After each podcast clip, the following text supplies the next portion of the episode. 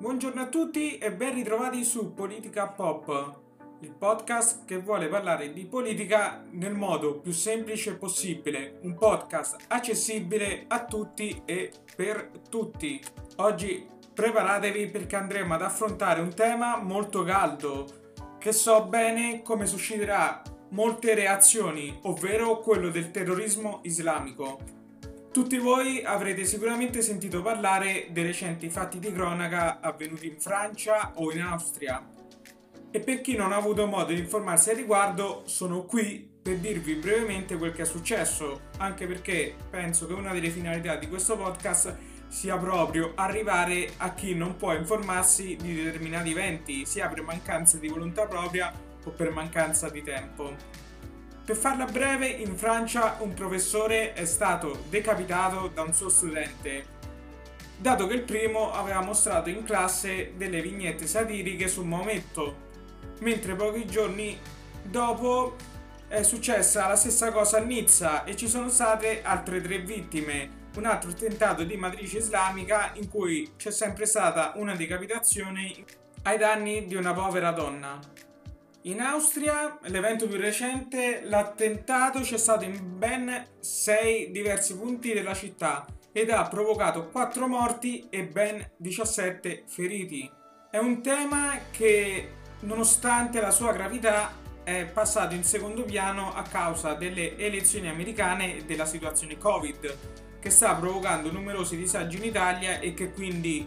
come ovvio che sia, è sulla bocca della gran parte delle persone ed è molto più affrontato all'interno dei telegiornali.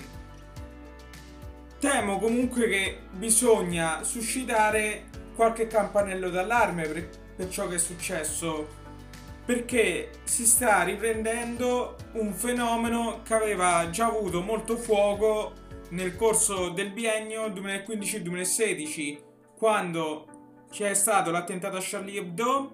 e a macchia d'olio si sono diffusi molti altri attentati di matrice islamista in tutto il continente. E sono sicuro che la cosa più semplice da fare sarebbe trattare questi eventi come gesta di pazzi, di folli che senza motivo hanno sfogato la propria rabbia su delle persone innocenti ma quel che è accaduto è, secondo me, invece il frutto di un processo molto più grande che se non verrà arrestato in tempi brevi rischia di proliferare sempre di più. Mi sto riferendo al diffondersi sempre di più nel mondo occidentale dell'islamismo, cosa ben diversa dall'Islam e che è quell'insieme di ideologie che ritengono come l'Islam debba guidare non solo la vita religiosa ma anche quella sociale e politica. In poche parole ci sarebbe un'invasione della religione in qualsiasi campo della nostra vita,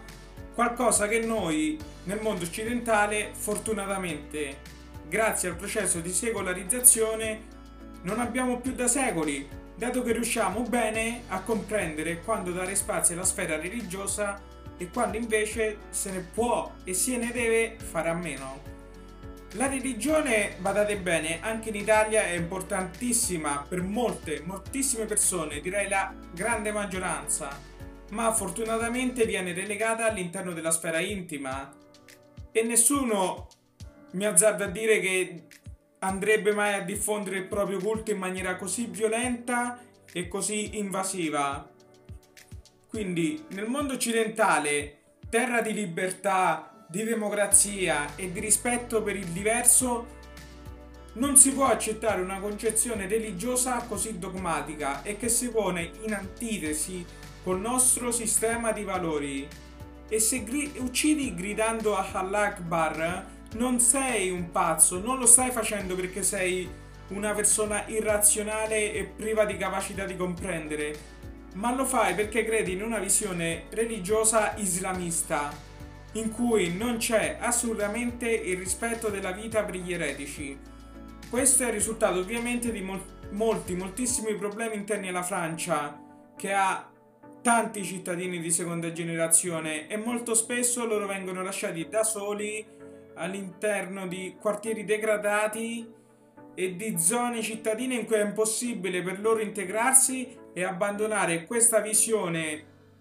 totalitaria totalmente opposta alla nostra. Ciò che si può fare quindi è agire subito, perché non si può lasciare questo problema in mano alle generazioni del futuro, poiché se deleghiamo questo problema ai nostri figli rischiamo di avere sempre più cittadini immigrati che a causa del degrado sociale ed economico a cui assistono ripiegano su filosofie distruttive per vendicarsi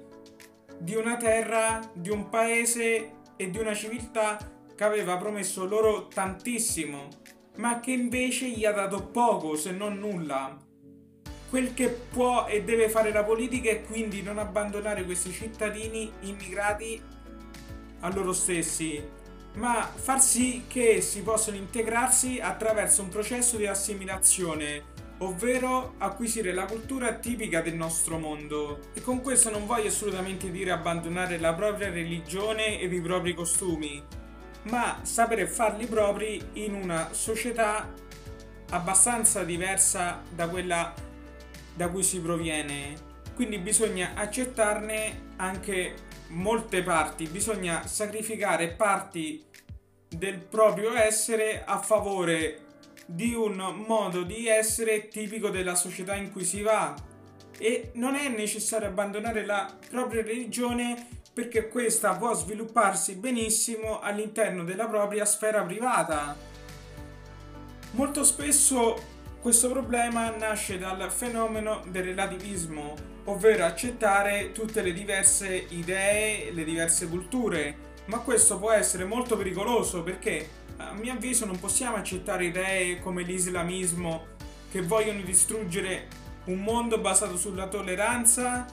sulla libertà di chiunque di esercitare il proprio pensiero politico, la propria religione, di scegliere il proprio orientamento sessuale e così via. È un processo lungo da fare ed è necessario anche intervenire in tutte quelle strutture adibite a farlo e mi riferisco in particolare alle scuole in cui questo processo può essere molto più rapido e molto più efficace. È un discorso molto complesso, però vi invito a discernere sempre quando si fanno questi discorsi l'Islam in quanto religione che non crea assolutamente nessun problema dall'islamismo, che è questa concezione della religione islamica che vi ho citato precedentemente. E qualcuno mi potrebbe dire, eh, ma l'Islam comunque non, non parla di questi fenomeni a, all'interno delle proprie scritture. E io rispondo sempre, eh, ma comunque neanche una pistola uccide le persone. È l'uso che ne fanno i cittadini, che ne fanno gli individui a rendere la pistola uno strumento di morte. Quindi il mio invito è di discernere sempre lo strumento dall'uso che se ne fa. Quindi se l'uso che si fa dell'Islam spesso è sbagliato è necessario anche denunciare questo fenomeno proprio per non andare ad inficiare su quelle persone che invece vivono il proprio credo in maniera sana e civile. Detto questo, spero di esservi stato di aiuto, di avervi fatto comprendere un qualcosa di nuovo. L'appuntamento è sempre su Politica Pop e noi ci risentiamo al prossimo episodio. Saluti!